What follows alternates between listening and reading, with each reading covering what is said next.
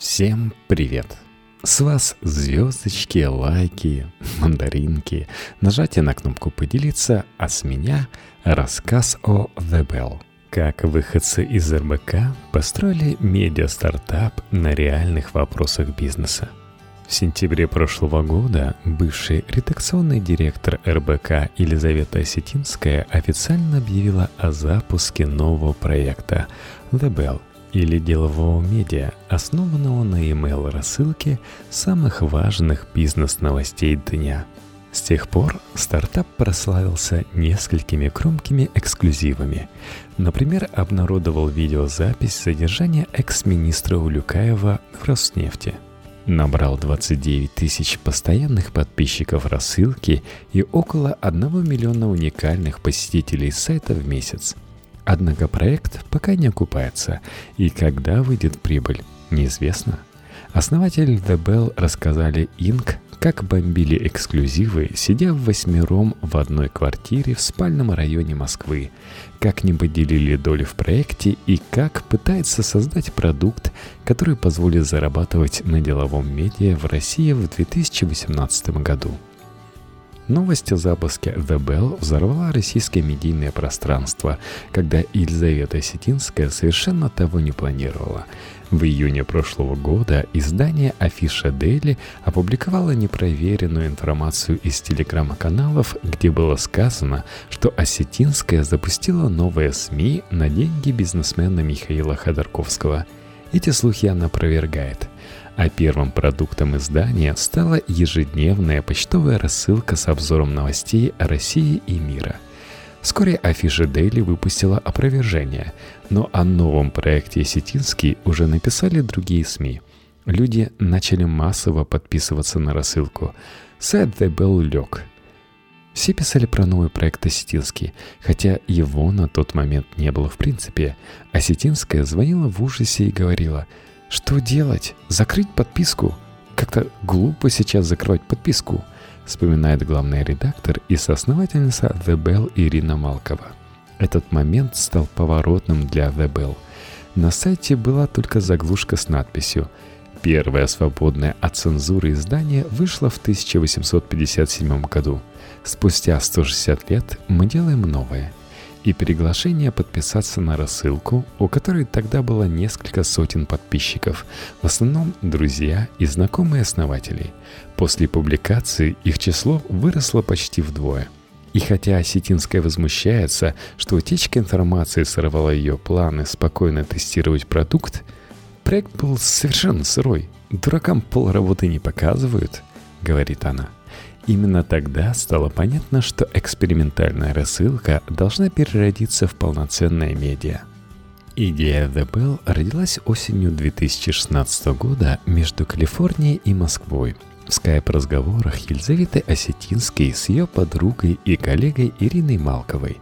Незадолго до этого Осетинская уехала в Стэнфорд на стажировку для медиапрофессионалов Night Journalism Fellowship и, по ее собственным словам, придумала новое медиа как учебный проект. Она всю жизнь занималась деловой журналистикой, поэтому The Bell был задуман как стартап про деньги и все, что вокруг них. Форму e-mail рассылки Осетинская приложила коллега по стажировке. На тот момент в США набирали обороты издания Finimize и The Skim, выросшие из e-mail рассылок с главными новостями дня – которая позволяет читателю получить ценную информацию в обход медийного мусора. Осетинская решила сделать российскую версию и позвала в сооснователи бывших коллег по РБК. Ирину Малкову, которая на тот момент была главным редактором издания «Репаблик», ее заместителя Петра Мироненко и бывшего главного редактора РБК «Деньги» Павла Миледина – Впоследствии Милетин писал, что проект с самого начала запускался как медиа, а не как учебный эксперимент. Концепцию WebBell разрабатывали с учетом дизайн мышления, дизайн thinking. Этот метод создания продуктов, ориентированных в первую очередь на интересы пользователя – Осетинская изучала его в Стэнфорде. Чтобы выбрать целевую аудиторию и понять, какой продукт ей интересен, на первом этапе основатели The Bell провели более 20 глубинных интервью с людьми, которые понимают про бабло, вспоминает Петр Мироненко. Это были спикеры, достаточно хорошо знакомые, чтобы провести с ними часовое-полторачасовое интервью. Они удовлетворяли трем критериям. Интересуются тем, что происходит вокруг, мыслят себя в глобальной парадигме и их интересует деловой контент, говорит Мироненко.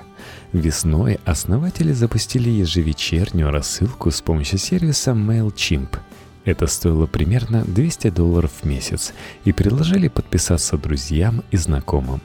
Первые несколько месяцев они тестировали продукт в закрытом режиме, пока внезапная публикация в афише не открыла его для новых подписчиков. Конец первого учебного года в Стэнфорде Осетинская, по ее словам, помнит плохо. В это время она постоянно висела в скайпе на связи с Москвой, искала инвесторов, собирала фидбэк о продукте – Малкова и Мироненко продолжали работать в «Репаблик». Тогда к ним присоединился и Павел Миледин. И занимались The Bell свободное от работы время. К июлю Осетинская нашла инвесторов. Кроме того, она была единственной из основателей The Bell, кто вложил в стартап собственные деньги.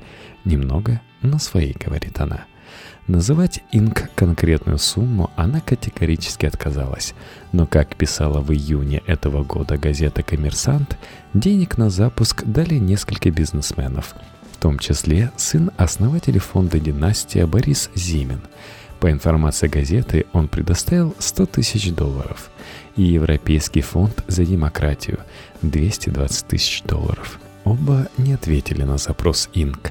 Осетинская не опровергает и не подтверждает информацию коммерсанта об инвесторах. По ее словам, крупных компаний или известных бизнесменов в списке нет. Общие затраты на запуск The Bell она тоже не раскрывает. В начале июля 2017 года три основателя в Москве приняли решение уволиться из Republic и делать собственные СМИ – Перед этим они поехали на дачу к Мироненко, те три часа ругались и спорили о том, что это будет за продукт и для кого. Это был первый опыт создания стартапа для всех четверых журналистов-кофаундеров. Помню первую растерянность, что вот ты есть, сайт есть, ни редакции, ни журналистов, ни бильдов, ни хрена нет. Что делать-то? Вспоминает Малкова. Они начали с того, что стали делать рерайт финансовых новостей и давали ссылки на другие издания. Это было естественным решением, которое вытекало из самой сути проекта. Наша главная задача – представить читателю цельную картину дня в широкой нише, которую можно описать формулой «follow the money» – под это попадает политика, макроэкономика, то, что происходит в бизнесе, стартапы в Калифорнии и прочее.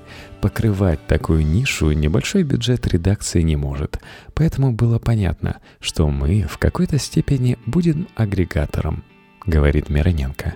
Изначально в рассылке планировалось давать три вида материалов – новости, расследования и то, что Осетинская называет словом «inspiring», вдохновляющие и интересные истории, например, о технологиях, предпринимателях или новых явлениях в бизнесе.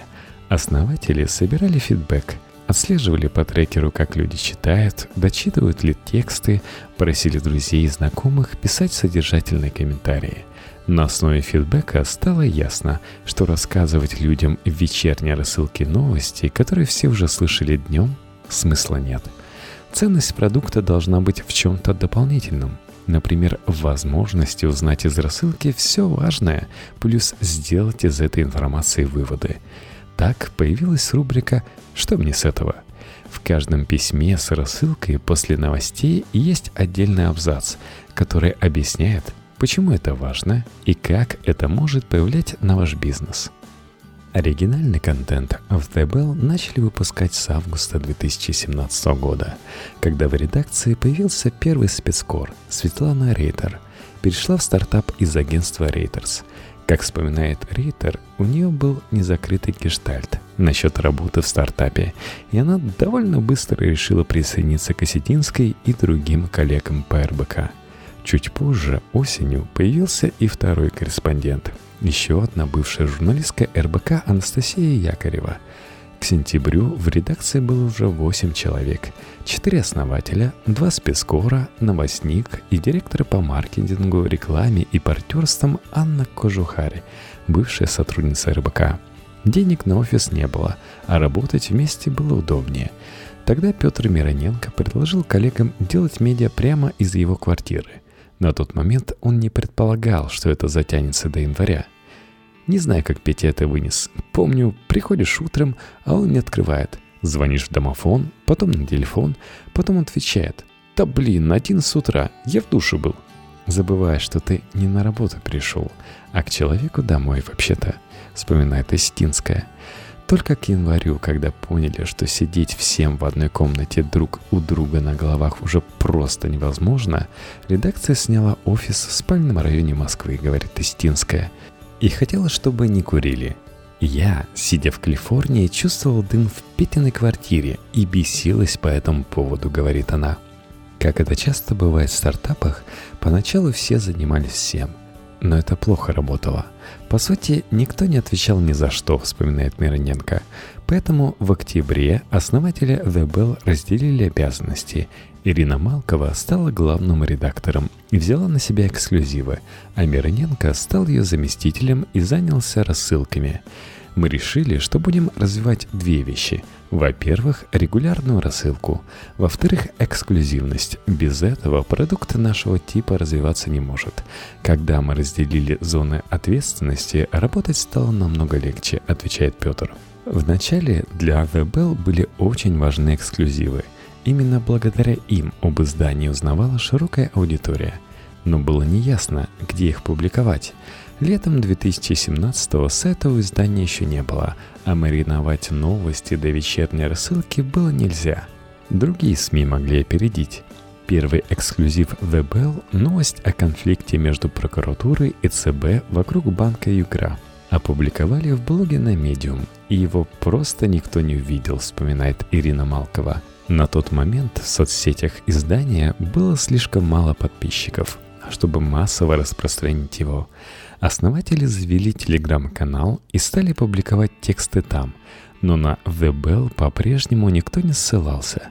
Стало очевидно, что с сайта надо убрать заглушку и сделать минимальный лендинг, чтобы публиковать там рассылки и эксклюзивы, а потом и обновлять его в течение дня – Сайт заказали компании «Сетка», выбрали редактор-эдитор для WordPress, сообщил Инк основатель «Сетка» Алексей Аметов. С техподдержкой помогла компания «Сумма IT».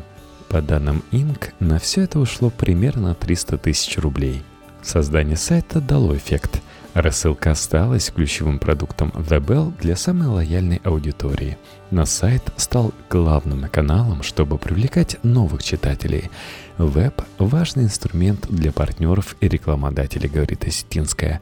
На нем хранится архив для материалов, можно растить посещаемость и предъявлять цифры. Сейчас на сайт The Bell заходит около 1 миллиона уникальных пользователей в месяц. Поэтому в сентябре вместе с запуском сайта состоялся сознательный запуск The Bell, говорит Тестинская. Тогда она объявила о нем в интервью изданию «Медуза». Это привело в The около 5000 новых подписчиков. После этого эксклюзивы The стали греметь.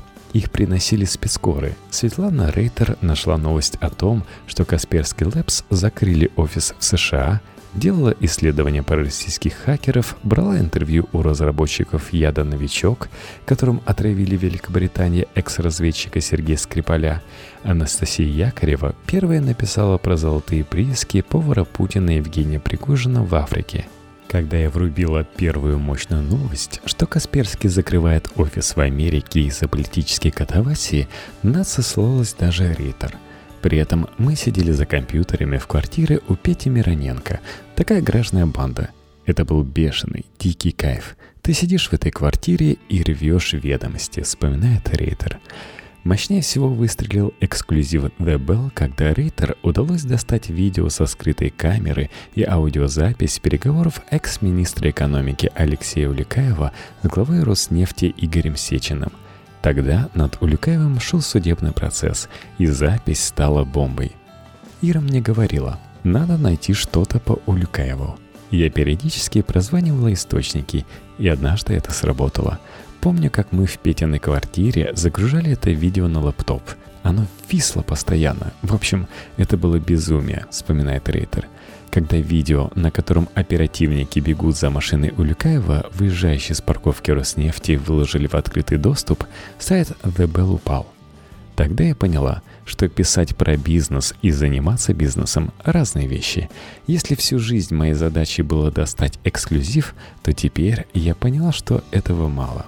Надо его умно распространить, получить максимальный охват, сделать так, чтобы на тебя все сослались, а еще людям рассказать про наш основной продукт – рассылку, замечает Ирина Малкова. Сейчас линейка продуктов The выглядит так – сайт, соцсети и видеоблог «Русский норм». Это воронка, через которую приходят новые пользователи. Рассылка – ключевой продукт, вокруг которого сконцентрировано ядро аудитории. Этим наиболее лояльным читателям The предлагает и другие продукты, как от рекламодателей, так и собственные, например, встречи Bell Club, а в перспективе и платный контент – мы привлекаем людей, создавая воронку через сайт и русский норм, удерживаем рассылкой, экономя их время. Далее наша задача – предложить полезный контент, который, вероятно, будет платным, и дать им возможность общаться с людьми, которые могут их информационно обогатить, говорит Осетинская. Рассылка The Bell одновременно и контент, и инструмент продаж – эти письма от издания открывают в среднем 45% подписчиков, и это показатель высокой лояльности аудитории, говорит Осетинская. Эта аудитория еще и платежеспособная, поэтому через рассылку хорошо продаются билеты на мероприятия или рекламные продукты – у нас ссылки на партнерские материалы всегда приводятся в рассылке. Это не дает гигантских просмотров, в отличие от сайта и соцсетей, но зато рассылка генерит реальных покупателей с деньгами, говорит она. Основатели Bell проводят эксперименты и добавляют новые рассылки. Например, в сентябре этого года добавили отдельную технорассылку про влияние технологий на бизнес, а ранее разделили основную рассылку на три части – утреннюю, вечернюю и итоги недели. Людям хочется в пятницу вечером подвести итоги недели, том числе поэтому выстрелил Парфенон Леонида Парфенова на YouTube. Поэтому мы сделали эту рассылку менее сухой и более авторской, говорит Ирина Малкова. На старте у ДБЛ было ноль затрат на маркетинг и рекламу. Помогло интервью Осетинской для «Медуза», которые расшарили в том числе ее друзья и подписчики на Facebook – всего их было 15 тысяч человек. С тех пор Дебел практически не связывалась с платными продвижениями. Максимум покупала небольшие платные продвижения на Facebook долларов на 400. Лучший маркетинг для издания – это эксклюзивный контент, считает Осетинская – когда Ира Малкова добывает эксклюзив, его засасывают другие издания, и люди начинают шерить наш контент на Facebook, приходят на сайт, говорит Елизавета. Чтобы достучаться до аудитории, которая еще не знает о АВБЛ, нужно писать о том, что волнует большое количество людей. Например, что конкретно обсуждали про Сбербанк на банковском комитете в Сенате, говорит Малкова. Но новые читатели не сразу становятся подписчиками. Более того, тех, кто просто кликает по заголовкам, конвертировать в лояльных подписчиков с одного раза практически невозможно. Для этого основателям ДБЛ приходится идти на ухищрение. Чтобы больше людей узнавали об издании по разным каналам, они обмениваются новостями с другими изданиями. Среди них Весеру, Инк, Эхо Москвы и другие. Покупают продвижение на Facebook – в августе придумали еще один простой, но действенный способ – закрыть баннером часть рассылки и предлагать подписаться, чтобы прочитать текст до конца. Народ стал подписываться активнее, говорит Малкова. Помимо контента, DBL продвигается за счет инфопартнерства с мероприятиями, в основном по бартеру. Основатели используют все возможности для сотрудничества. Например, осенью 2017-го Осетинскую пригласили моделировать одну из сессий на форуме «Открытые инновации» в Москве, и она заодно договорилась об инфопартнерстве – Логотип DBL в числе инфоспонсоров на крупном форуме прибавил изданию авторитета – Сейчас основная часть выручки DBL – это поступление от рекламы. В сентябре на сайте издания вышло три материала с пометкой «Партнеры Bell». Это партнерские проекты с программой «Бизнес Zoom» от Стокгольмской школы экономики в России. Конференции для IT-индустрии и бизнеса Accelerate девелоперской компании Stonehenge. Один партнерский материал, по данным Inc., стоит около 350 тысяч рублей – баннеры на сайте от 50 тысяч рублей, а спецпроект включает не только текст, но и специальную рассылку и другие форматы по договоренности – 1 миллион рублей. По подсчетам Inc., доходы ДБЛ от рекламы в среднем составляют менее 1 миллиона рублей в месяц. Вместе с поступлением от продажи билетов на встречи Bell Club с влиятельными людьми в разных отраслях, а за 10 месяцев состоялось 10 встреч, Общая выручка может составлять около 1 миллиона 1 миллиона 200 тысяч рублей в месяц. Это едва ли покрывает расходы на редакцию из 9 человек. Весной 2018 года в редакции ДБЛ произошло сразу несколько потрясений. Сначала один за другим ушли спецкоры – Светлана Рейтер сказала Инк, что перешла в BBC, потому что ей всегда хотелось заниматься темами, связанными одновременно с бизнесом и социалкой, а в ДБЛ эта история не срасталась. По словам Осетинской, она благодарна Рейтер за усилия по работе в стартапе, однако надеется, что ее уход не повлияет на посещаемость сайта и рассылки. Затем произошел публичный скандал – Сооснователь издания Павел Милетин заявил, что Осетинская лишила его обещанной доли в проекте. Как написал Милетин, весной 2017 года сооснователи договорились, что 50% стартапа отойдут Осетинской, тогда как остальные три сооснователя получат по 15%, а 5% останутся в качестве резерва – это была устная договоренность, а к декабрю, когда основатели решили подписать документы, Осетинская потребовала себе 75-80% долю в компании, написал он. Не согласившись на новые условия, Миледин с января покинул ДБЛ. Это были чистой воды обман и манипуляции. Когда еще ничего не было, человек взял на себе четкие обязательства по долям – потому что понимал, что один не справится. Когда что-то появилось, запустилось и заработало, отказался их выполнять, обосновав это умозрительными вещами. Со стороны Осетинской честно было бы сказать сразу, что это исключительно ее проект, а мы наемные сотрудники. Тогда у каждого была бы возможность принять решение, хочет ли он работать за зарплату ниже необходимого уровня в проекте с неясными перспективами, сообщил Меледин Инк. После ухода из ДБЛ Милядин предлагал Осетинской выделить ему долю в размере 5% или компенсировать его участие в проекте деньгами, но Осетинская сочла это требование ничем не обоснованным. На следующий день после того, как появился пост, Осетинская подтвердила, что Павел начинал делать издание как сооснователь и что договоренность о долях в проекте действительно была – но, по ее мнению, Миледин не может претендовать на долю, поскольку проработал в проекте менее года.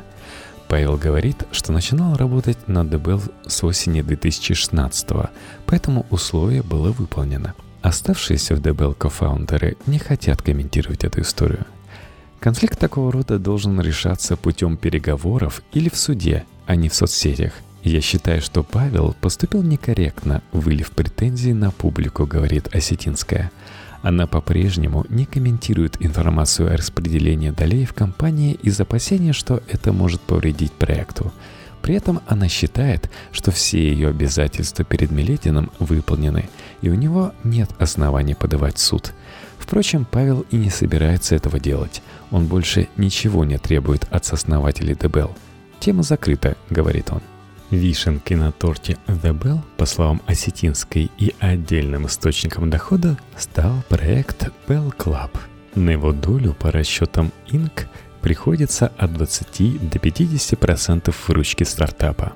Это сообщество вокруг бренда The Bell, которое объединяет думающих и продвинутых и одновременно экономически успешных и активных людей, говорит Осетинская – в рамках Bell Club проходят закрытые встречи с людьми, которые принимают решения, руководителями и топ-менеджерами крупных компаний, банковскими аналитиками, бывшими и нынешними госслужащими.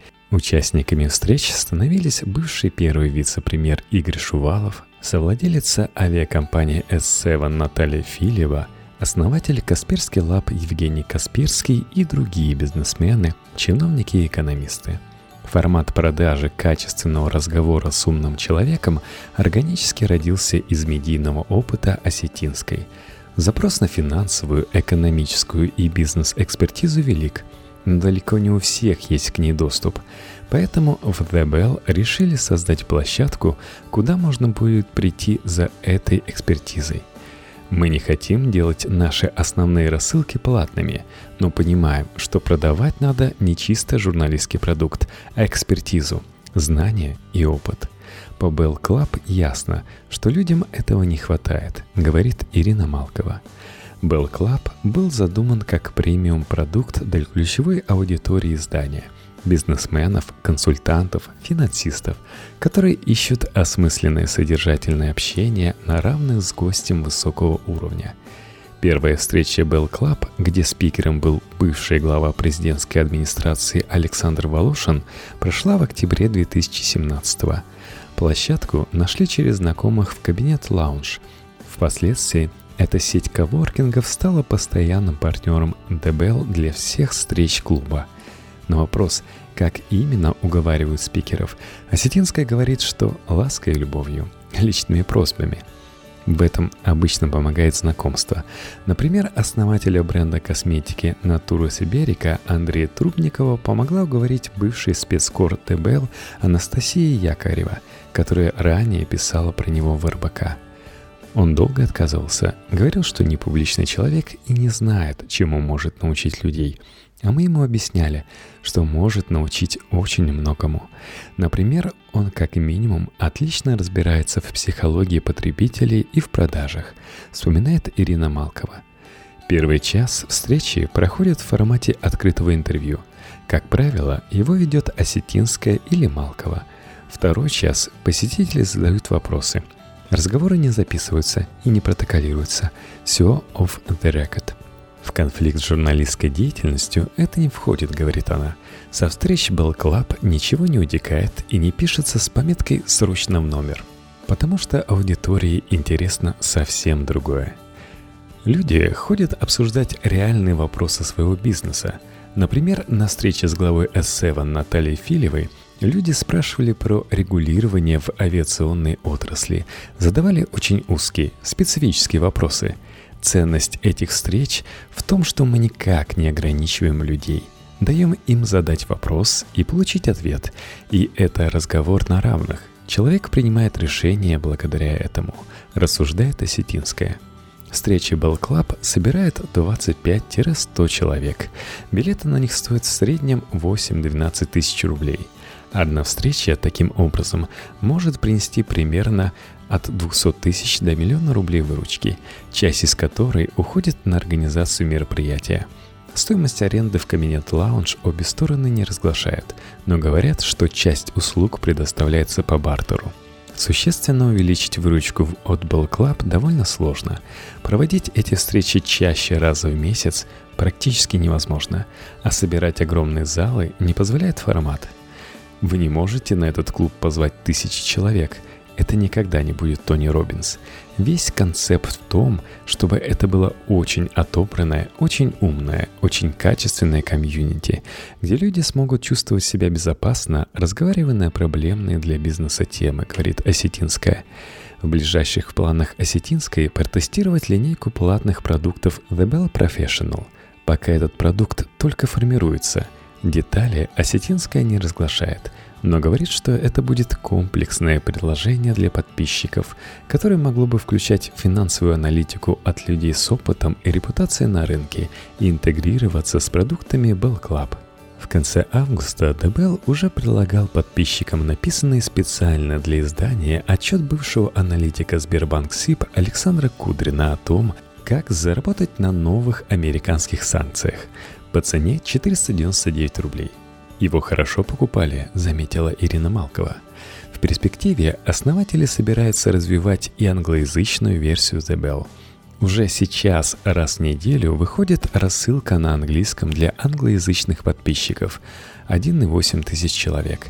Это не столько новости, сколько аналитика, цель которой – давать людям глубокое понимание происходящего в российской экономике и политике. Если англоязычные СМИ выпускают одиозную публикацию, например, про Марию Бутину, российскую студентку в Вашингтоне, которой обвинили в шпионаже в пользу России, то мы пытаемся разобраться – как все обстоит на самом деле. За последние 9 месяцев проект вырос в 10 раз, со 120 тысяч уникальных пользователей на сайте по итогам января до 1 миллиона 100 тысяч человек в сентябре, а число подписчиков рассылки в полтора раза. Несмотря на все сложности, Осетинская довольна развитием ДБЛ. Я известный тиран и перфекционист. Мне всего надо больше – контента, писем, денег – но также не бывает, чтобы все одновременно. Поэтому считаю, на этом этапе у нас все получилось.